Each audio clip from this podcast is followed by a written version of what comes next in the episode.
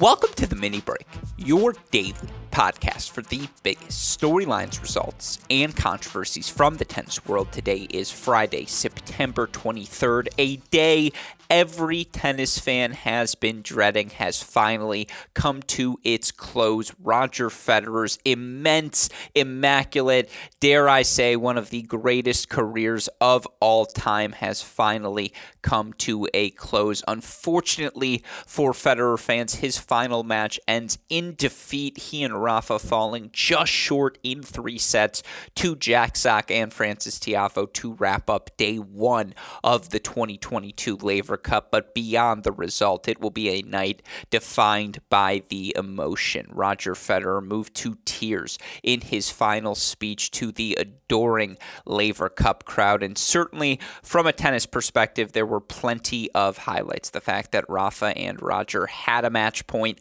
up 9 8 in the third set breaker. Federer attempting to go around the net post at times in this match. There were overheads, there were quick reactions, there was plenty of fun tennis for us to discuss on today's show. But of course, how can we not dwell on some of the amazing things Roger Federer has done throughout the course of his career, not discuss the significance he has had to the entire professional tennis world? It was a day of fantastic action. And of course, if you look on your mini break podcast feed, you will see I already recapped all of the day's tour level action Tokyo, Seoul, France, San Diego, even talked a little challengers on that earlier show. But on this podcast, I want to talk strictly about day one of the 2022 Laver Cup. And yes, that means diving into Federer, Nadal, Sock, Tiafoe at the start. But we had three entertaining singles matches on the day as well. And you never want to read too much into one of these Laver Cup results. Yes, they counted on the ATP stats. Yes, or in the ATP stats, excuse me. They counted in terms of total wins in your professional career, but it is still a glorified exhibition. It is still a third set breaker. As such, you never want to read too far into these matches, but there are a few things we can glean from the results, and I want to offer those thoughts here on today's show. So, as promised, it's part two of a two mini break podcast Friday. How can we not divide today's action into two parts? It really has been that busy of a day in the pro tennis world. Of course, a shout out, as always, to our friends at Tennis Point who make it possible for us here at Cracked Racquets to provide all of you fans the information you need to remain the most well informed, best educated fans in the business. Of course, they also provide the best equipment at the lowest prices, and you name it rackets, shoes, strings, clothes. They've got everything you could possibly be looking for, every brand. And I know I'm not supposed to say this too loudly, but if you are interested in pickleball, they've got you covered there as well. Everything you're looking for in one location, tennis-point.com. Use that promo code CR15. You'll get 15% off all sale items, free two-day shipping on all orders exceeding $75. And you'll get, uh, best of all, you'll let them know we sent you there. So again, shout out to our friends at Tennis Point. Tennis-point.com, simple, not the spelling. Tennis-point.com. The promo code is CR15. With that said, Ah, what a night of tennis. And just a quick thought I had going into tonight's match. I wanted to try and engage with as many fans as possible. And one way to do that on Twitter, they have this feature called Twitter Spaces where you can t- start a conversation with anyone who follows you or anyone who's just interested in joining the chat and is on Twitter because I was fascinated to know how other fans were treating this moment. Even if in the big four, big three discussion, and we're not having that debate right now, I promise all of you listeners, we'll save that. We will do the Roger Federer argument for greatest of all time over the course of the next weeks. That feels like a fun podcast for us to have, and I'll bring in a fun guest for us to have that discussion. But we're not having that discussion today. I promise all of you listeners. I will again say, though, you know, there is something to having Roger Federer play in this moment, what he's meant to the tennis world. The fact that if you were born to you know 1990 or later if you were born 1980 even or later. The past 20 years of tennis Roger Federer has been one of the definitive faces and one of the most significant players if not the most significant whether in the men's or women's game. I mean again it's him Serena Rafa Djokovic. That's your Mount Rushmore. Over the past two decades and even if you aren't in the Roger Federer camp of the greatest of all time discussion, I think everyone can respect and understand what he has meant to the sport, not only on the court winning 20 majors and, you know, capturing title after title from 2006 to 2010 where he was the best player really 2004 to 2010 it was Roger Federer's world. We were all just living in it. For him to extend his prime into the late 2010s his 2017 season over the age of 30 to win or over the age of 34 excuse me to win two grand slams and then to follow it up with that 2018 Australian Open title as well. I mean again two plus decades of excellence out of Roger Federer. And everyone at some point right now who's a fan of professional tennis, unless you really joined up in the last two years, and if you did, welcome to the sport. But even then, you're aware of what Roger Federer has meant not only to this game, but again, as a global ambassador. I jokingly referred to this when he announced his retirement, but you remember the Gillette commercials where it's him, Tiger Woods, and you know David Beckham, Tom Brady. It's you know the Airjet commercials where he had that private jet that he was flying and he was always a part of it. Or obviously the Rolex commercials, time after time at Wimbledon. It's you know again him looking at the gold watch, swinging through his forehand so elegantly, and you know again he's often been referred to I'm, I, I keep saying again because I know all of you as tennis fans have heard these things before. Uh, given the dominance Roger Federer has had over the past two plus decades. He's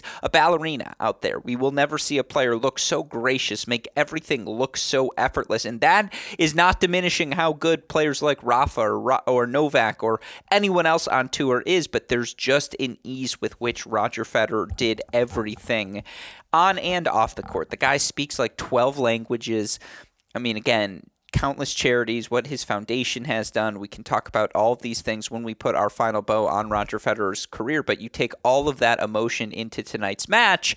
As expected, it was a really tight start across the board. And ultimately, it was a first set for Roger and Rafa. They take it 6 4, only one break of serve in the set.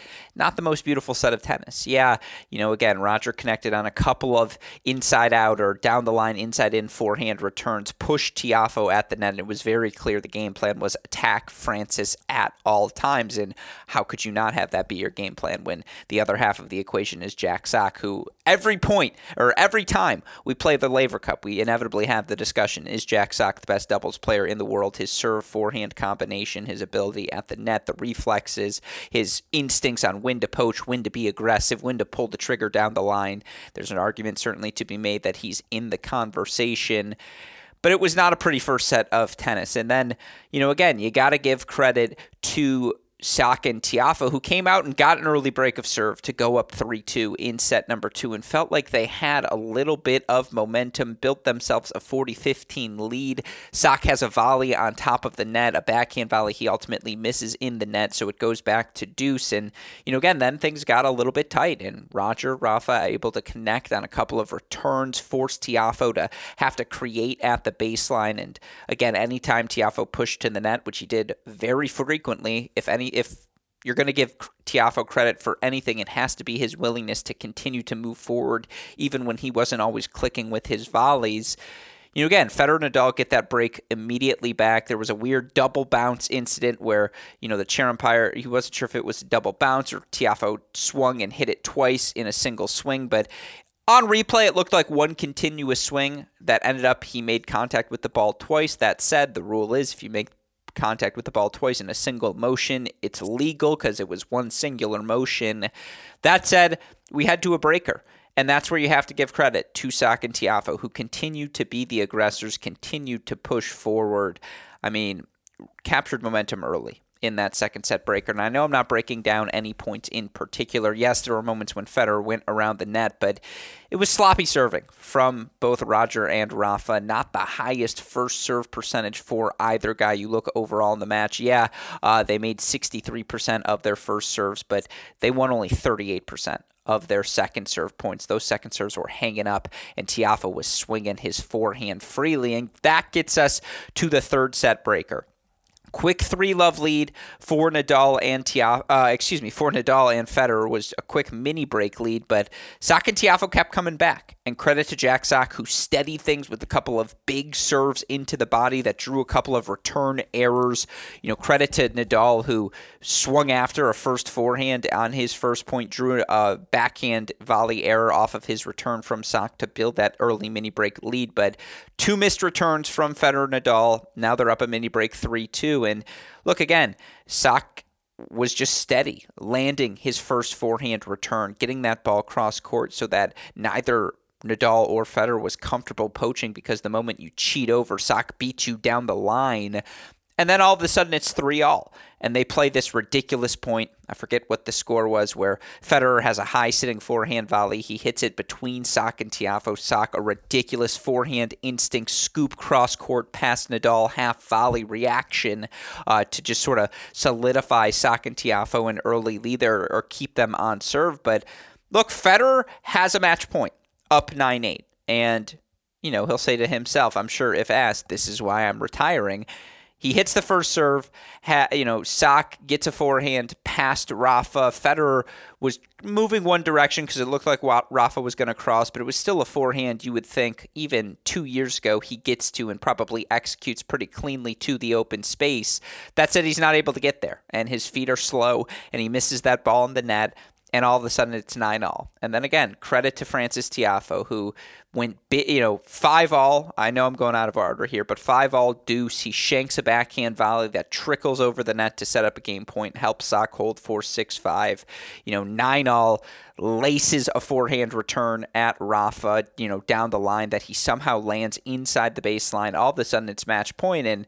You know, Sock gets a big first serve and ultimately draws an error and now Sock and Tiafoe earned the win. And let's be clear, you know, Team World has dominated Laver Cup competition. I know going into the de Minaur match earlier today, uh, our friend at Anna K Forever at Oleg S. I forget what the Twitter account is. I'm pulling it up now, but tweeted out a fascinating Laver Cup stat about Team Europe's dominance. Yeah, Oleg S at Anna K underscore Forever with the number four.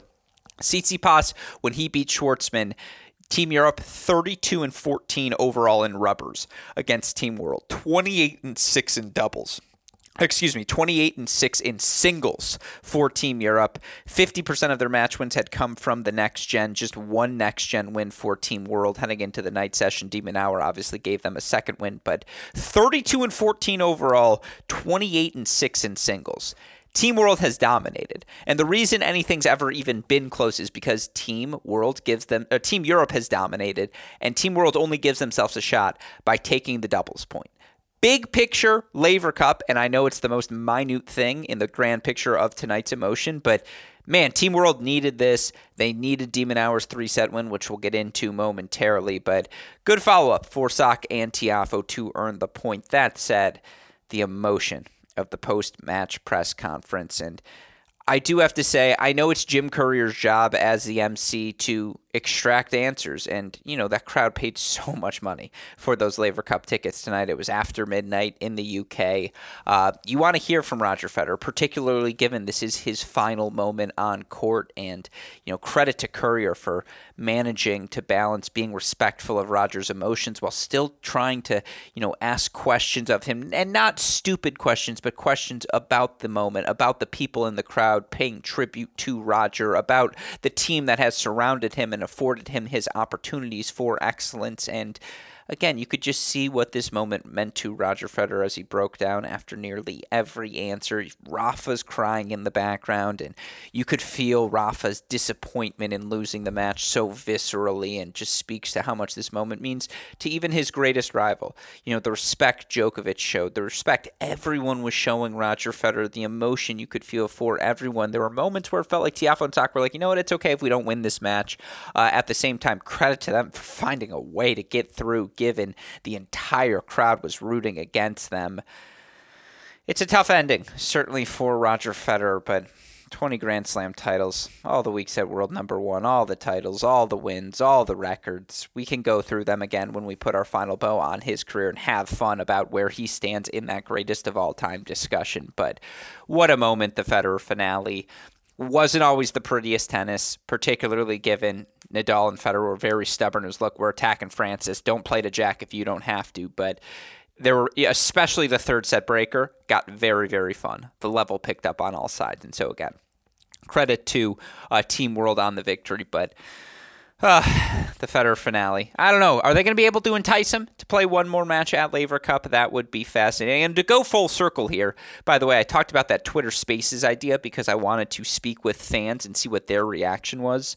I was kind of happy I didn't do it because it was I just wanted to enjoy this match and just I didn't want to hear anyone other than the commentary. I just wanted to feel the match, feel the moment, feel like a part of it. And with all due respect to any friends or people who I would love to hear from now at AL Gruskin, tell me how you watched the match. For me, it had to be in solitude. It just had to be. I was on the exercise bike pedaling away. That's how I get out my nervous energy and you could just you were wrapped in the emotion and that's what makes this sport special. And certainly despite the result it was a special special night. That said let's look at the rest of day one of laver cup as this event is truly outstanding. The passion on the bench the passion from the crowd the passion from the players. The energy is palpable. It's electric the fact that you get to listen to the changeovers, to hear Rafa, Federer, Djokovic, anyone on that sideline, all top 50 players, espouse their thoughts on anything tennis related, you're just listening to the great ones and how they process the information and what they're seeing out there. And isn't that what we always want? And given the laid back, energetic attitude of the conversations, again, given the depth of knowledge that is being shared, we if we're going to allow coaching moving forward, we have to mic up these players. We have to mic up these coaches because it's too valuable of a commodity to pass up as tennis fans. If it's happening already, we need to be able to hear it. And credit to the Laver Cup. I think it's one of its top five features. I'm absolutely in love with the way that it works. Uh, that said, other most relevant matches of the day in singles. Let's start with Murray against de Minaur. de Minaur ultimately earning a three set victory, come from behind 5 7, 6 3, 10 7. He was up in early break in the first set, but this match was a grind. 84 total points for de Minaur, 83 total points for Andy Murray.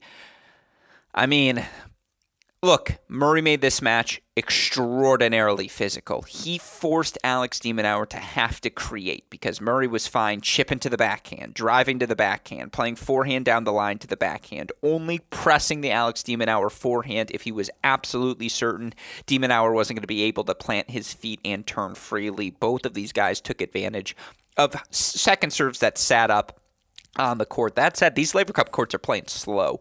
And so, again, it's hard to get a ball by either of these guys, regardless of conditions. In these conditions, this match was a track meet. And ultimately, de Minaur won this match because he was the one creating from the center of the court. It was just a little bit too difficult for Murray to find ways to move forward with ease or find ways to get Alex de Minaur in a disadvantage, uh, disadvantageous position on the court because again, de Minaur might be the quickest guy on the ATP tour, and you don't want to float a, uh, an approach shot to him. He is that good on his passing shots, and so.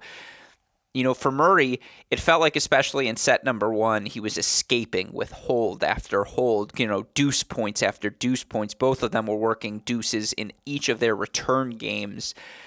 Credit to de Minaur, who I thought his forehand was the most reliable weapon on the court. It was just the shot that was easiest to create with, whether inside out or in particular, how he turns into that ball down the line. Again, de Minaur was fine being disciplined, fine playing 50 ball rallies, and credit to him. His fitness in the end wore one out. Murray probably generated the majority of his unforced errors in that third set breaker because he had to press a little bit forward as his legs were given out on him. This match was extraordinary, though. And again, for Murray, big picture, he played two really high level sets of tennis. For de Minaur, it's been a pretty strong ending to this hard court stretch of the year, whether it was his run to the title in Atlanta, round of 16 in Canada before getting knocked out by Kyrgios, third round U.S. Open, played a really good four set match that honestly he probably should have come back and won against Pablo Carreño Busta two good wins at Davis Cup over Goffin and Bonzi. Now an impressive victory over an in-form Andy Murray, and it was just the physicality of it all for de Minaur. You look for him here this season, 39 and 20 on the year. This would be a 40th victory for him when it inevitably does count. The serve has gotten a little bit better. Now, only by a percentage point. You look for de Minaur in terms of his hold percentage on the year. He's holding serve 79.1% of the time. Excuse me, that's 0.1% above his average. But during this hard court stretch, he's at 81.3. And I do think he's gotten a little bit better at playing offense behind that first serve and just making life easy for himself. And he was just able to make things a little bit easier than Andy Murray was. That said, big point for Alex de Minaur. Again, an eighth victory in singles or whatever the record was, ninth victory, and you know second for a next gen world player. And you could just tell the energy for de Minaur. He loves team tennis, and no one gave a better post-match press conference than de Minaur today when he, you know, talked about despite the fact that the home crowd was obviously rooting for Andy Murray, he just loved the energy, loved the passion, embraced it all. And then he talked about how he hoped they replicated that energy for the Federer match. de Minaur wins the press conference. That's why he's so popular. Um, and boy, is he just an electric mover out there on court. But that was the two victories for Team World. Team Europe, two points via Stefano Tsitsipas and Casper Ruud. Casper Ruud, 6'4", 5'7", 10-7 for the highest ranked player in this event, world number two, knocks off Jack Sock.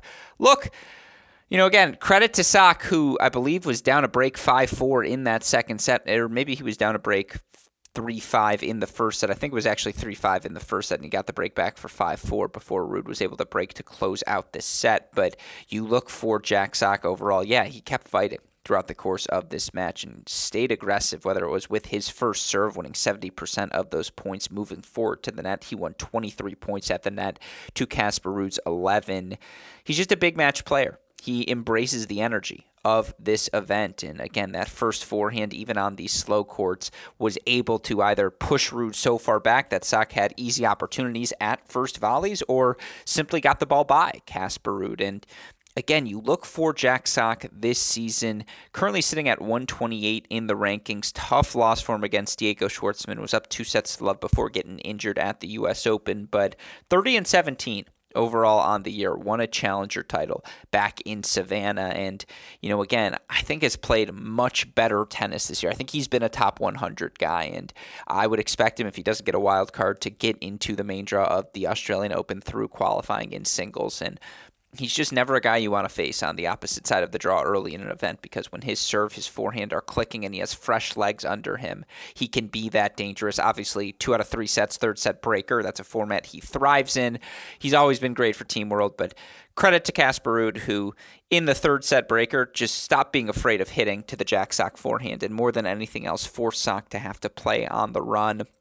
Casper came up with some pretty good backhands throughout the course of this match to uh, down the home stretch of this match, excuse me, to at least force Sock to press his forehand. But, you know, again, indoor hard court, not always the most comfortable surface for Casper and yet with his serve, his forehand, he's just able to create easy offense now, regardless of hit surface and ultimately the consistency of that play able to drag him through. So credit to Casper Ruud. And then your most impressive singles of the performance of the day was Stefano Tsitsipas, two and one over Diego Schwartzman. He dominated him. I mean, won 74% of his first serve points, 68% of his second serve points. Broke serve five times, was only broken once, but again, a two and one victory over a guy who beat him to start this season at the ATP Cup. And for Tsitsipas, it was just his serve, his forehand were able to rip through these courts. And I think the flip side, and I know I've been building this case on this podcast a bunch over the past few months, it's been a tough year for Diego Schwartzman. You look for him now overall on this season. He's 31 and 21 overall on the year, but you look for him on hard courts specifically. I think that's where you see some of the struggles emerge for Schwartzman. He's 9 and 8 overall on hard courts this season, 9 and 9 if you want to include this Tsitsipas loss, but you know, again, hold percentage wise, he's under 70% for the first time in 6 seasons, I just think it's a little bit diff- more difficult this season for his ground strokes on this surface to penetrate the court. I think he still spreads the court extraordinarily well. He's going to move you to the outer thirds. He's going to make you uncomfortable, change directions. But against the best guys, those balls are sitting a little bit short on this surface. And Tsitsipas just was so comfortable in finding forehands and dictating with that forehand. And again, after a really disappointing U.S. Open run, for Tsitsipas, I know it was minimal Davis Cup. He got two wins at Davis Cup. Now a definitive win over Schwartzman. Just a nice little confidence boost as he looks to, you know, make a strong run in Paris, get to year end finals again, and a place he has had success. Indoor hard courts, faster surface, reward his game. The big serve, big plus one forehand, the backhand today again. Schwartzman couldn't hurt it. The backhand held up just fine on the return as well, because again, Schwartzman's return, uh, serve, sitting up for Tsitsipas to have plenty of time to swing through. Really nice win for Stefanos Tsitsipas. And again, the energy, the atmosphere there are shortcomings for Laver Cup, and when we have a guest on this show over the course of the next few days, we'll discuss those shortcomings. But they got today right. The Federer finale, it was a special day of tennis from start to finish, and certainly one to enjoy as a tennis fan. With that said, uh, we will be back tomorrow to break down day two of the Laver Cup. We'll talk about everything happening in the pro tennis world elsewhere, as well as we continue to cover everything here at Cracked Racquets. Of course, a shout out as always to our super producer Daniel Westoff for the f- of an editing job he does day in day out, making all of this content possible. Shout out as well to our friends at Tennis Point. Remember, tennis-point.com. The promo code is CR15. With that said, for our super producer Daniel Westoff, our friends at Tennis Point, and from all of us here at both Cracked Racquets and the Tennis Channel Podcast Network, I am your host Alex Gruskin. You know what we say. That's the break, and we will talk to you all tomorrow. Thanks, everyone.